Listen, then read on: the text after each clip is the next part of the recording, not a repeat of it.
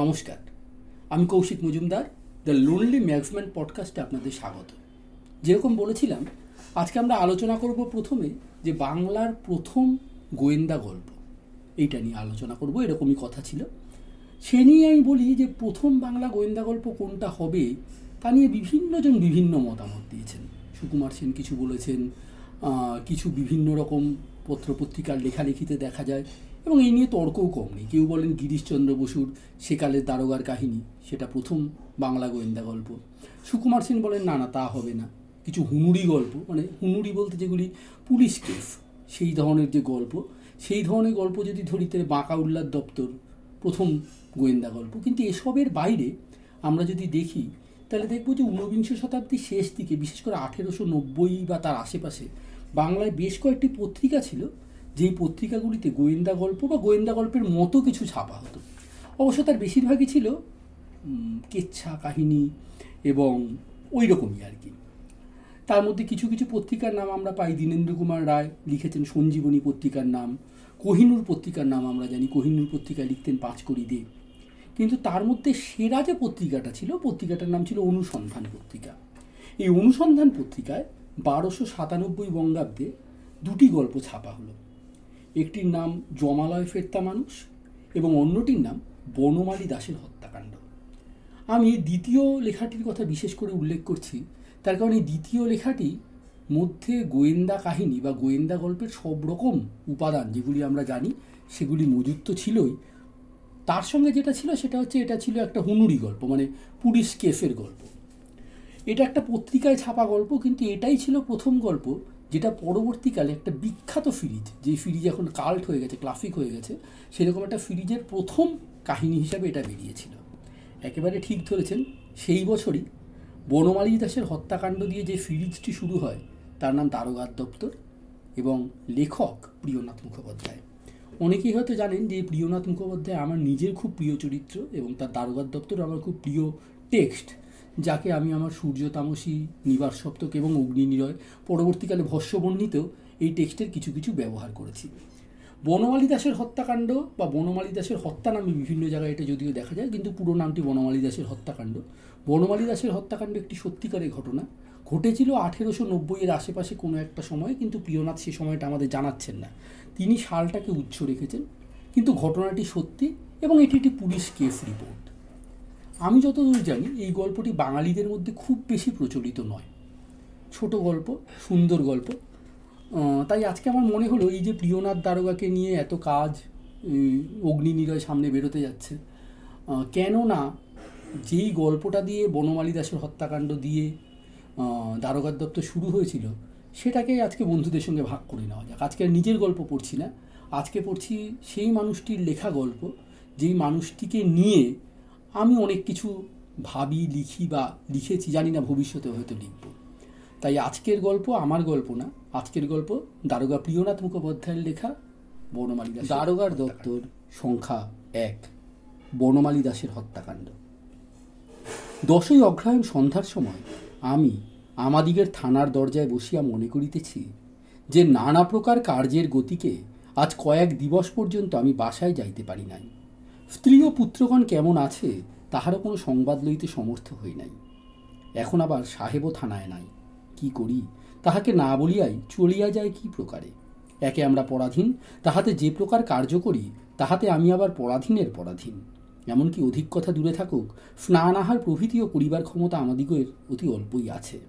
তাহাতে আবার গত পাঁচ দিবস পর্যন্ত যে কার্য আমি করিয়া আসিয়াছি, তাহাও তাহাকে সবিকেশ বলিবার অবকাশ নাই। আমার প্রত্যাগমন ব্যতীত তিনি আর কিছুই জানেন না। এমনি অবস্থায় তাহাকে না বলিয়া কি প্রকারে আমি বাসা থেকে চলিয়া যাই। বসিয়া বসিয়া এইরূপ নানা প্রকার ভাবিতেছি, এমন সময় আমার নামে একখানি পত্র আসিল। কৌতূহলাক্রান্ত হইয়া পত্রখানি খুলিলাম। পত্রখানি ইংরাজি ভাষায় লেখা। তাহার অর্থ এই, রাধাবাজার স্ট্রিটে এক ব্যক্তি বনমালী দাসকে হত্যা করিয়া পলাইবার সময় সেই স্থানে ধৃত হইয়াছে। স্থানীয় পুলিশ সেই স্থানে উপস্থিত হইয়া আবশ্যক অনুযায়ী সমস্ত বিষয় অনুসন্ধানে নিযুক্ত আছে। তুমিও পত্র পাঠমাত্র সেই স্থানে গমন করিয়া সেই বিষয়ের অনুসন্ধানে নিযুক্ত হইবে। তিথি বিশে অগ্রায়ণ মনে মনে যে ভাবনা ভাবিতেছিলাম, বাসায় যাইবার নিমিত্ত যে প্রকার আশা করিতেছিলাম, পত্র পাইবা মাত্র তাহা সমস্তই পরিত্যাগ করিতে হইল। আমি আপন অদৃষ্টকে বারবার ধিক্ষার দিয়া আস্তে আস্তে সেই স্থান হতে উঠিয়া আমার থাকিবার ছোট ঘরটির ভিতর প্রবেশ করিলাম। দেখিলাম সেই একমাত্র অর্থছিন্ন জুতো জোড়াটি সম্মুখেই রহিয়াছে। অর্ধমল্লা পিরানটি চাদরটিও দড়ির উপর ঝুলিতেছে। তখন শীঘ্র উহা পরিধান করিয়া আমার শখের ছড়ি গাছটি যাহা কালের ক্রমে অলক্ষিতে ক্ষয়প্রাপ্ত হইয়া এখন অর্থহস্ত পরিমিত ছোট হইয়া পড়িয়াছে, সেই ছড়ি গাছটি হস্তে লইয়া ভাবিতে ভাবিতে ধীরে ধীরে রাধাবাজার অভিমুখে প্রস্থান করিলাম। যে স্থানে খুন হইয়াছে সেই স্থানে উপস্থিত হইয়া দেখিলাম রাস্তার উপর লোকে লোকারণ্য। তাহার ভিতর সহজে প্রবেশ করে কাহার সাধ্য। ভিড় দেখিয়া সেই স্থানে একটু দাঁড়াইলাম। ও কি প্রকারে ভিতরে প্রবেশ করিব তাহা ভাবিতে লাগিলাম। আমি সেই স্থানে দুই মিনিট কাল দাঁড়াইয়া আছি। এমন সময় একটি প্রহরী সেই ভিড়ের ভিতর হইতে বহির্গত হইয়া আমার নিকট আসিল। সে আমাকে চিনিত। কাজেই তাহার নিকট হইতে একটি ফেলাম তো লাভ হইলই। অধিকন্তু সে ভিড় ঠেলিয়া আমাকে উহার ভিতর প্রবেশ করাইয়া দিল। যে স্থানে খুন হইয়াছে উহা একটি ছোট দ্বিতল গৃহ, রাস্তার উপর অবস্থিত। রাস্তার উপর একটি দরজা, উপরে উঠিতে হইলে প্রথমে সেই দরজার ভিতর প্রবেশ করিতে হয় ও দরজা হইতে ভিতরে প্রায় পনেরো হস্ত গমন করিলে বাম ভাগে সোপান শ্রেণি লক্ষিত হয়। সেই সোপান দিয়ে আরোহণ করিলে উপরে একটি ঘরের ভিতর যাওয়া যায়। এই একটি মাত্র উপরের ঘর লইয়াই এই বাড়িটি। এই বাড়িটির সহিত নিচের ঘরের কোনো সংস্রব নাই। নিচের ঘরের তিনটি দরজা, তাহাও রাস্তার উপরে। যাহাতে ছোট ছোট তিনটি ঘড়ির দোকান রহিয়াছে। আমি সেই দরজার ভিতর প্রবেশ করিয়া সোপান শ্রেণীতে উঠিলাম এবং ক্রমে ক্রমে সেই গড়ে, ঘরের ভিতর গিয়া উপস্থিত হইলাম। দেখিলাম সেই স্থানে স্থানীয় পুলিশ অনুসন্ধানে নিযুক্ত আছেন। প্রথমে তাহাদিগের নিকট সমস্ত অবস্থা শুনিলাম ও পরিশেষে সেই ঘরের ভিতরটি উত্তম রূপে দেখিলাম। দেখিলাম সেই ঘরটির এক পাশে একখানি টেবিল, তিন চারখানি চেয়ার আছে। টেবিলের উপর এক পার্শ্বে কতগুলি খাতাপত্র মধ্যস্থলে লিখিবার উপযোগী দ্রব্যাদি, অপর পার্শ্বে নানা প্রকারের কতগুলি সংবাদপত্র। ঘরের দুই পার্শ্বে দেয়ালের নিকট চারটি লৌহ নির্মিত আলমারি, তিনটি বন্ধ, একটির গায়ে রিং সহিত কতগুলি চাবি চুরিতেছে ঘরের মধ্যস্থলে একটি গ্লাসের বড় গ্লাস কেস। তাহার ভিতর সুবর্ণ রৌপ্য নির্মিত নানা অলঙ্কার, ঘড়ি, চেন, আংটি, বোতাম প্রভৃতি রহিয়াছে। রাস্তার দিকে তিনটি জানানা কিন্তু ইহার একটি বই এখন খোলা নাই। টেবিল ও গেলাস কেফের মধ্যবর্তী মৃত্তিকার উপরে হতভাগ্য বনমালী দাসের মৃতদেহ পড়িয়া রহিয়াছে। বনমালী দাসের বয়ক্রম তিরিশ বছরের ন্যূন নহে। উহার আয়তন দীর্ঘ, বলিষ্ঠ। উহাকে দেখিলে বলবান পুরুষ বলিয়া বোধ হয়। মৃতদেহ উত্তমরূপে পরীক্ষা করিয়া দেখিলাম, কোনো স্থানে কোনরূপ আঘাতের চিহ্ন মাত্র নাই। কেবলমাত্র গলার চতুর্দিক বেষ্টিত একটি দাগ আছে, আর চক্ষু দুইটি আয়তনে একটু বড় হইয়াছে। উহার ভিতরস্থিত মণিদয় যেন ছুটিয়া বাহির হইতেছে। আরও দেখিলাম, সেই স্থানে একখানি সাদা রুমাল পড়িয়া রহিয়াছে ও তাহার এক প্রান্তে একটি ডবল পয়সা বাঁধা আছে। সেই ঘরের ভিতর আরেকটি লোককে বন্ধন অবস্থায় দেখিতে পাইলাম। ওই ব্যক্তি কনস্টেবলের জিম্মায় রহিয়াছে। তাহার পাশে একজন দারোয়ান বসিয়া আছে। দারোয়ানের নাম শিবপ্রসাদ সিং। সে বনমালী দাসেরই কাজ করে এবং এই স্থানেই থাকে। দিবসে চিঠিপত্র বিলি প্রভৃতি করিবার নিমিত্ত তাহার মনিব যে যে স্থানে তাহাকে পাঠাইয়া থাকেন, সেই সেই স্থানেই সে গমন করে। আর সন্ধ্যার সময় দোকান বন্ধ করিয়া তার মনিব বাড়ি গমন করিলে, সে নিচের দরজা ভিতর হইতে বন্ধ করিয়া সেই দরজার ভিতর শয়ন করিয়া থাকে। পুরাতন চাকর বলিয়া বর্ণমালী ইহাকে যথেষ্ট বিশ্বাস করিত। ও দোকানের রক্ষণাবেক্ষণের ভার প্রায় সমস্তই ইহার উপরেই ন্যস্ত ছিল। আমি শিবপ্রসাদকে জিজ্ঞাসা করিলাম, শিবপ্রসাদ, ব্যাপার কি বলো দেখি? শিবপ্রসাদ বলিল, মহাশয়, বলিব আর কি। এই ব্যাটাই আমার মনিককে হত্যা করিয়াছে। কি প্রকারে হত্যা করিয়াছে? কিছু দেখিয়াছ কি? না, মহাশয়, যদিও ঠিক খুন করিবার সময় আমি দেখি নাই, তথাপি এক প্রকার দেখিয়াছি বলিলেও চলে। ওই ব্যক্তি আমার মনিককে হত্যা করিয়া দোকান হইতে বাহির হইবার সময় আমি উহাকে দেখিয়াছি। এই ব্যক্তি ভিন্ন, কেহ এই কার্য করিতে পারে না। আমি বেশ বলিতে পারি। আচ্ছা তুমি কি দেখিয়াছ? আর কি কি বলিতে পারো? তাহা একবার আনুপূর্বিক আমায় বলো দেখি। সমস্তটা শুনিতে বড় বাসনা হয়। শিউ বলিল, মহাশয় অদ্য বেলা দশটার সময় আমার মনিব এই দোকানে আগমন করিয়া নিয়মিত রূপে দোকান খোলেন। দোকান খুলিলে আমি উপরে গিয়া টেবিল, চেয়ার, আলমারি প্রভৃতি পরিষ্কার করিয়া দিই ও পরিশেষে নিচের দরজায় আসিয়া আমার টুলখানির উপর চুপ করিয়া বসিয়া থাকি। মনিব উপরেই আপন কর্মে নিযুক্ত হন। আমি যতক্ষণ সেই স্থানে বসিয়াছিলাম, তাহার ভিতর ক্রমে ক্রমে দশ বারো জন দ্রব্যাদি খরিদ করিতে করিতে উপরে গমন করেন। তন্মধ্যে কেহ বা কিছু খরিদ করেন, কেহ বা অমনিই চলিয়া যান। বেলা দুইটার সময় মনিব আমাকে ডাকেন। ও একখানি পত্র দিয়ে আমায় বলেন, তুমি এই পত্রখানি গ্রিনফেন কোম্পানির দোকানে লইয়া যাও, ও উত্তর লইয়া আসো। আমি পত্র লইয়া তখনই চলিয়া যাই, কিন্তু উত্তর পাইতে বিলম্ব হয়। উত্তর লইয়া আমি এই স্থানে ফিরিয়া আসি ও একেবারে উপরে উঠিয়া দোকান ঘরের ভিতর প্রবেশ করিবার সময় দেখিতে পাই, এই বাবুটি দোকানের ভিতর হইতে দ্রুত পদে বাহির হইয়া আসিতেছে। আর সেই স্থানে আমার মনিবের মৃতদেহ পড়িয়া রহিয়াছে। এই অবস্থা দেখিয়া আমিও উহার পশ্চাৎ পশ্চাৎ দ্রুত বেগে নামিলাম ও নিচের সদর দরজার নিকট উহাকে ধরিয়া ফেলিলাম। ক্রমে নিকটবর্তী দোকানদারগণ আসিয়া উপস্থিত হইল। তখন উহাকে স্থানে ধরিয়া রাখিয়া আমরা থানায় সংবাদ পাঠাইয়া দিলাম এবং ক্রমে আপনারা আসিয়া উপস্থিত হইলেন। ইহা ব্যতীত আমি অধিক কিছু জানি না। এখন বিবেচনা করিয়া দেখুন, এই ব্যক্তি ভিন্ন আর কে এই কার্য সম্পন্ন করিয়াছে? যে ব্যক্তি ধৃত অবস্থায় সেই স্থানে ছিল তাহার উপর একবার দৃষ্টি নিক্ষেপ করিলাম। দেখিলাম সেই ব্যক্তি ম্লান মুখে অতিশয় চিন্তিত অন্তঃকরণে সেই স্থানে বসিয়া রহিয়াছে। তাহার চক্ষু বহিয়া জলধারা পরিবার উপক্রম। তাহাকে দুই একটি প্রশ্ন করিয়া জানিলাম, তাহার নাম রাজেন্দ্রলাল ঘোষ, নিবাস ভবানীপুরে। পিতার নাম গোবিন্দলাল ঘোষ। আরও জানিলাম, সে এইবার ওকালতি পরীক্ষায় পাশ হইয়াছে, কিন্তু আদালত অদ্যপিও ওকালতি করিতে প্রবৃত্ত হয় নাই। তখন রাজেন্দ্রকে নির্জনে লইয়া গিয়া আমি ওই খুনের বিষয়ে জিজ্ঞাসা করিলাম। বলিলাম দেখো রাজন এই স্থানে আর কেহই নাই, কেবল তুমিও আমি। এখন তুমি আমাকে প্রকৃত বলো দেখি, এই কার্য তোমার দ্বারা সম্পন্ন হইয়াছে কিনা? মিথ্যা কথা কহিও না। যদি তুমি প্রকৃতই এই খুন করিয়া থাকো, তাহা হইলেও তুমি গোপনে আমাকে বলো। আমি শপথ করিয়া বলিতেছি, আমি যে কোনো প্রকারে পারি তোমাকে বাঁচাইব, কারণ আমার মনে অনেক প্রকার সন্দেহ উপস্থিত হইয়াছে। তোমার কাছে প্রকৃত উত্তর পাইলে সেই সন্দেহ দূর হইতে পারে। আর যদি তোমার দ্বারা এই কার্য সম্পূর্ণ না হইয়া থাকে, তাহলেও আমাকে বলো। ভয় করিয়া কোনরূপ মিথ্যা কথা বলিবার প্রয়োজন নাই। আমার কথা শুনিয়া রাজেন্দ্র কহিল, মহাশয়, আমাকে যদি প্রকৃত কথা কহিতে বলেন, তাহা হইলে তো আমি এইমাত্র বলিতে পারি, আমার দ্বারা এই কার্য হয় নাই। আমি এই কার্যের কিছুমাত্র অবগত নহি। বলিতে বলিতে রাজেন্দ্রের চক্ষু জল সংবরণ করিতে পারিল না, কাঁদিয়া ফেলিল। আমি তাহাকে অনেক বুঝাইলাম, অনেক রূপে সান্ত্বনা করিলাম। তখন সে পুনরায় কহিতে লাগিল, মহাশয় আমার অপরাধের ভিতর এই যে আমি একটি ঘড়ি সারাই করিবার মানুষের স্থানে আসিয়াছিলাম। আমি যখন উপরে উঠিলাম, তখন আর কাহাকেও দেখিতে পাইলাম না। দোকানের ভিতর আসিয়া এই মৃতদেহ দেখিতে পাইলাম। ইহার ভয়ানক মূর্তি দেখে আমার অতিশয় ভয় হইল। ভাবিলাম, আমার এখানে আর থাকা উচিত নহে। কারণ কেহ যদি আমাকে এখানে আসিয়া দেখে, তাহা হইলে আমি যে খুন করিয়াছি, ইহা স্থির হইবে, আর আমিও বিনা দোষে মারা পড়িব। এই ভাবিয়াই আমি দ্রুত পদে এই ঘর হইতে বহির্গত হইলাম। কিন্তু মনে মনে যাহা ভাবিয়াছিলাম, ঘটিলেও তাহাই। ঘর হইতে বাহির হইবার সময় ওই দারোয়ান কর্তৃক আমি ধৃত হইলাম এবং আমি যে এই খুন করিয়াছি, ইহা সকলের বিশ্বাস হইতেছে, তাহাই দেখিতেছি। জানি না, ভগবান বিনা দোষে আমায় শাস্তি দিবেন কিনা। কিন্তু আমি শপথ করিয়া মহাশয়কে বলিতেছি, আমি যাহা বলিলাম, ইহা ব্যতীত অধিক কিছুই আমি অবগত নহি, অথবা এই ভয়ানক হত্যাকাণ্ড আমার দ্বারা সম্পন্ন হয় নাই। আমি রাজেন্দ্রকে আর কিছু বলিলাম না। পুনরায় সেই ঘরে আসিলাম যে লোহার আলমারিটিতে চাবি লাগানো ছিল, তাহা টানিয়া দেখিলাম। তাহার ভিতর কিছু নাই। অপর দুইটি আলমারি বন্ধ রহিয়াছে, কিন্তু এর চাবির তোড়া পাওয়া গিয়াছিল, তাহার মধ্যস্থিত দুইটি চাবি দিয়া সেই দুটি আলমারিও খুলিলাম। দেখিলাম উহার ভিতরেও কিছু নাই। আলমারি দেখিয়া কিছু বুঝিতে পারিলাম না যে উহার ভিতর কিছু ছিল কি না দারোয়ানকে জিজ্ঞাসা করায় সেও কিছু বলিতে পারিল না। রুমালখানি উঠাইয়া লইয়া উত্তম রূপে দেখিলাম। পরিশেষে মৃতদেহের গাত্রের কাপড়গুলি ও রাজেন্দ্রের পরিহিত সকল কাপড়ও উত্তম রূপে দেখিলাম। কিন্তু কাহাকেও কিছু বলিলাম না। রাজেন্দ্রের গাত্রাদি বহু পূর্বে তল্লাশ করা হইয়াছিল।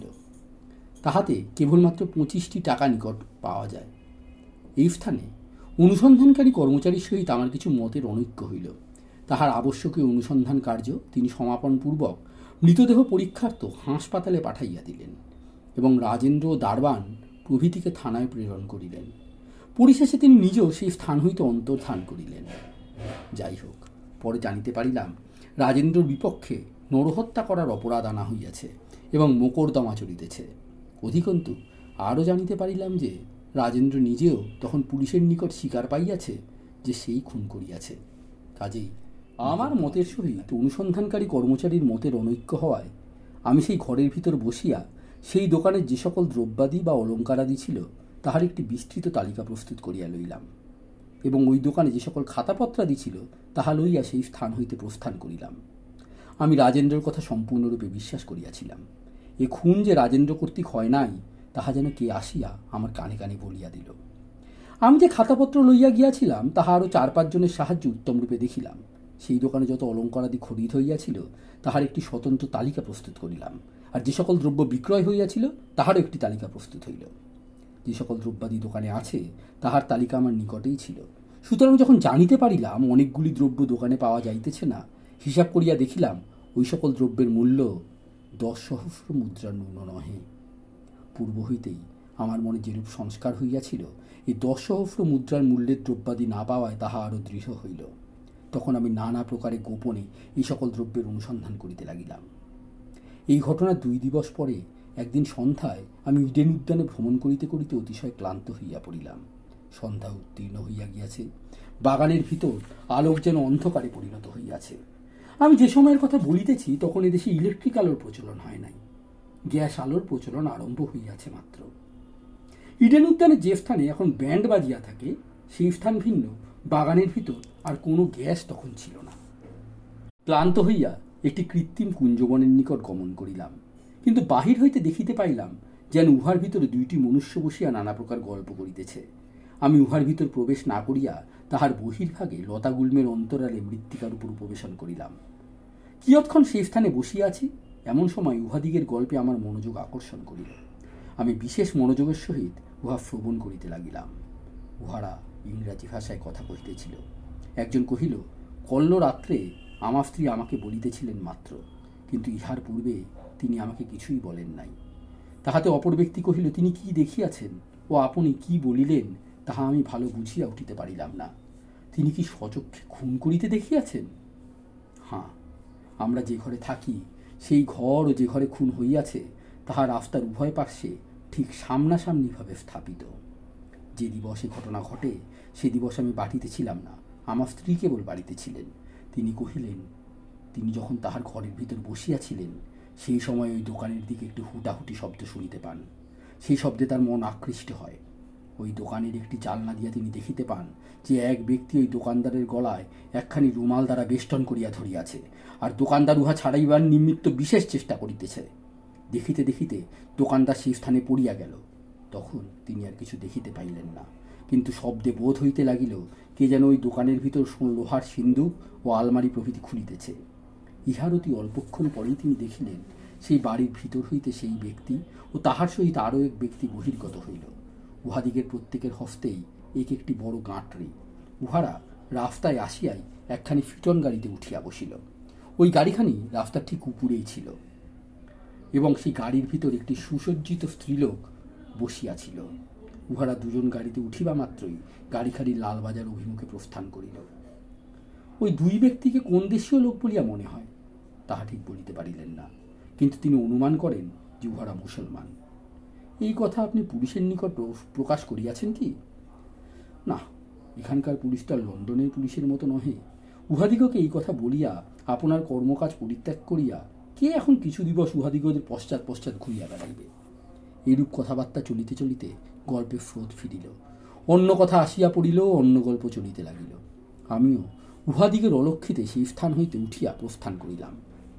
এখন আমার মনে কতক আশা হইল। এই খুনি মোকদ্দমা সম্পর্কিত আমার যেরূপ অনুমান ছিল, তাহারই ভিত্তি কতক স্থাপিত হইল এবং প্রকৃত দোষী ব্যক্তি যে ধরা পড়িবে, তাহাও কতক পরিমাণ আশা হইল। এখন কি উপায় অবলম্বন করিলে উহাদিগর সন্ধান করিতে পারিব, তাহারই পথ স্থির করিতে লাগিলাম। সেই রাত্রে আমার আর নিদ্রা আসিল না। ভাবিতে ভাবিতে সমস্ত রাত্রি অতিবাহিত হইয়া গেল। প্রাতঃকালে হঠাৎ একটি কথা আমার মনে পড়িল যে উহারা ফিটন গাড়িতে আসিয়াছিল। কিন্তু এই শহরের ভিতর যে সকল ব্যক্তির নিজের ফিটন গাড়ি আছে, তাহাদের দ্বারা এইসব কার্য সম্পন্ন হইবে তাহা বোধ হয় না, কারণ তাহারা প্রায় ধনী ব্যক্তি। তবে নিশ্চয়ই এই ফিটন গাড়ি ভাড়াটিয়া গাড়ি হইবে। আর আড়গড়া ভিন্ন, এই সকল গাড়ি ভাড়া পাওয়াও যায় না। আরও আড়গড়া হইতে যে সকল গাড়ি ওইরূপে ভাড়া দেওয়া হয়, তাহাদিগের নাম ও ঠিকানা লেখা থাকে। কয়েকটি আড়গড়া দেখিলেই জানিতে পারিব, ওই দিবস কোন কোন ব্যক্তি ফিটন গাড়ি ভাড়া লইয়াছিল। আর ওই সকল ব্যক্তিগণের মধ্যে একটু গোপন অনুসন্ধান করিলেই তাহারা কিরূপ চরিত্রের লোক, তাহা অনায়াসে অবগত করিতে পারিব। এইসব ভাবিয়া আড়গড়া কয়েকটি দেখিবার নিমিত্তে চলিলাম। প্রথম যে আড়গড়ায় গমন করিলাম, সেই স্থানেই জানিতে পারিলাম, একটি মুসলমানি স্ত্রীলোক সেই দিবস একখানি ফিটন গাড়ি ভাড়া লইয়াছিল। এই সংবাদ প্রাপ্তিতে আমার অতিশয় আনন্দ হইল। সেই গাড়ির একজন সহিষ্কে লইয়া উহার বাড়ি দেখাইতে বলিলাম। অনুসন্ধানে জানিতে পারিলাম, সেই স্ত্রীলোকটি আরও কয়েকজন লোকের সহিত সেই দিন প্রাতেই তাহার বাসস্থান দিল্লিতে গমন করিবার নিমিত্ত একটি ফ্লো প্যাসেঞ্জার ট্রেনে গমন করিয়াছে। এই সংবাদ পাইয়া স্থির থাকিতে পারিলাম না। সেই রাতেই মেল ট্রেনে আমিও দিল্লি অভিমুখী যাত্রা করিলাম। আর প্যাসেঞ্জার ট্রেনের পূর্বেই সেই স্থানে গিয়ে উপনীত হইলাম। ক্রমে প্যাসেঞ্জার ট্রেন আসিয়া পৌঁছাইল। আমি যাহাদিগের অনুসন্ধানে গমন করিয়াছিলাম, তাহারাও আসিয়া উপস্থিত হইল। তাহাদিগকে আমি পুলিশ বলিয়া পরিচয় দিলাম ও জিজ্ঞাসাবাদ করায় তাহারা যেরূপ উত্তর দিল, তাহাতে তাহাদিগের উপর আমার যে সন্দেহ ছিল, তাহা দূর হইল। তথাপি আমি তাহাদিগের বাক্স ইত্যাদি উত্তম রূপে তলাশ করিয়া দেখিলাম, কিন্তু সন্দেহযুক্ত কিছুই পাইলাম না। তখন আর কি করিব? অগত্যা ক্ষুণ্ণ মনে আবার কলিকাতায় প্রত্যাগমন করিলাম। আমার এতটা চেষ্টা ও ব্যয় অনর্থক গেল আমার প্রথম উদ্যম বিফল হইল বলিয়া আমি কিন্তু আশা একেবারে পরিত্যাগ করিতে পারিলাম না। পুনরায় সেই পন্থা অবলম্বন করিয়া চলিতে লাগিলাম। এক একটি করিয়া কলিকাতার প্রায় সকল আরগড়াগুলিতে অনুসন্ধান করিলাম। দুই তিনটি আরগড়ায় কোনো সন্ধান পাইলাম না। চতুর্থ আরগড়ায় জানিতে পারিলাম, সেই দিবস তাহাদিগের একখানি ফিটনকারী একজন মুসলমান নবাব ভাড়া করিয়াছিলেন। কাজেই আবার এক সহিষ্কে সঙ্গে লইয়া সেই বাড়িটি দেখিলাম। পরিশেষে অনুসন্ধানে জানিতে পারিলাম যে সেই বাড়ির তিনজন মুসলমান এবং একটি স্ত্রীলোক দ্বারা প্রায় পনেরো দিবস অধিকৃত ছিল। অদ্য তিন দিবস হইল তাহারা সেই বাড়ি পরিত্যাগপূর্বক কোথায় চলিয়া গিয়াছে?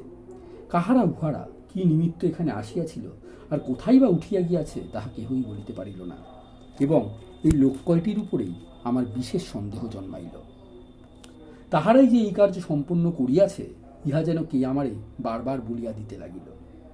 তখন অন্য কর্ম পরিত্যাগ করিয়া আমি উহাদিগের সন্ধানে বিশেষ যত্ন করিতে লাগিলাম। পরে সাত দিবস অনুসন্ধানের পর একটি মুটিয়ার নিকট জানিতে পারিলাম, উহারা মেহেদি বাগানের ভিতর একটি বড় বাড়ি লইয়া তথায় অবস্থান করিতেছে। বাড়িটি দেখিলাম। নিজে যে কোনো প্রকার কৌশলপূর্বক উহার ভিতরে প্রবেশ করিয়া কার্য উদ্ধার করিব, সে সম্ভাবনা একেবারেই নাই। তখন অন্যপায় হইয়া একটি মুসলমান কুলোদ্ভবা চতুরা স্ত্রীলোকের সাহায্য গ্রহণ করিলাম এবং কোনো প্রকারে কৌশলপূর্বক একদিন ওই বাড়ির ভিতর তাহাকে প্রবেশ করাইয়া দিলাম। সেই দিন হইতেই সে দিনাদিন ওই বাড়িতে গমনাগমন আরম্ভ করিল ও ক্রমে ক্রমে সেই বাড়ির সেই স্ত্রীলোকটির সহিত মেশামেশি আরম্ভ করিল। সেই বাড়ির স্ত্রীলোকটি এখানে বেগম সাহেব বলিয়া আপনার পরিচয় দিয়াছিলেন।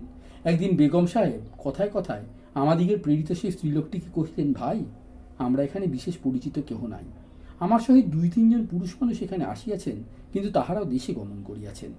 শীঘ্র ফিরিয়া আসার কথা ছিল এখনও পর্যন্ত আসিলেন না। আমার খরচপত্রের ক্রমাগতই অনাটন হইয়া আসিতেছে। নগদ টাকা যাহা কিছু ছিল, তাহা নিঃশেষ হইয়া গিয়াছে।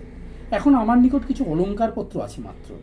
যদি তুমি তাহাকে দু একখানি বিক্রয় করিয়া দিতে পারো, তাহা হইলে তাহাদিগের আশা পর্যন্ত আমি অনায়াসে চালাইয়া দিতে পারি। বেগম সাহেবের এই কথায় স্ত্রীলোকটি স্বীকার করিল, বেগম সাহেবের তিন চারখানি অলঙ্কার তাহার নিকট বিক্রয় করিবার নিমিত্ত তিনি তাহাকে প্রদান করিলেন। সে তৎক্ষণাৎ গহনাগুলি আনিয়া আমায় দিল। আমি তাহা তালিকার সহিত মিলাইয়া দেখিলাম। আমার বোধ হইল উহা বনমালী দাসের অলঙ্কার।